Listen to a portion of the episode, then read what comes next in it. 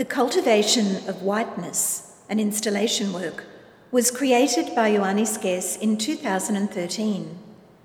It is composed of 60 hand blown glass sculptures, individually contained in identical clear glass laboratory beakers.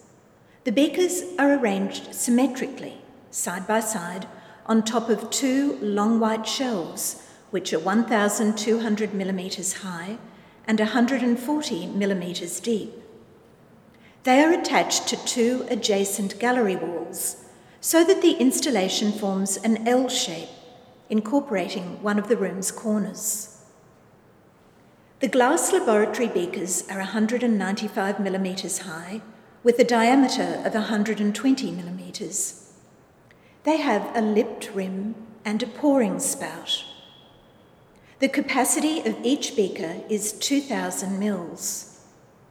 There are graduated white measuring lines marked on the outside of the beakers in both metric and imperial measurements.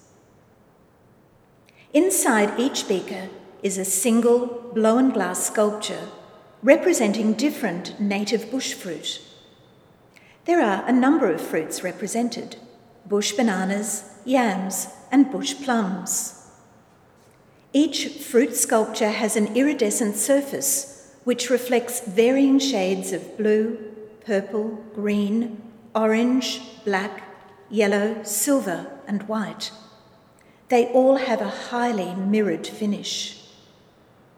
Each fruit is unique. The bush bananas are a long oval shape. The yams are elongated and cylindrical, and the bush plums are smaller and rounded. All have stems of varying lengths. Some of the stems are straight, others are twisted. The fruits are of different sizes. The bush bananas and yams are the largest. Some of the larger fruits take up half of the beaker's capacity. Others are smaller and only occupy approximately a quarter of the beaker. Some of the fruit is misshapen and slightly disfigured. In some fruit, slices are gouged out, giving the impression of scarring. Many of the fruit sculptures are broken in differing ways. Some are shattered, some are partially intact with broken fragments beside them, others are missing fragments.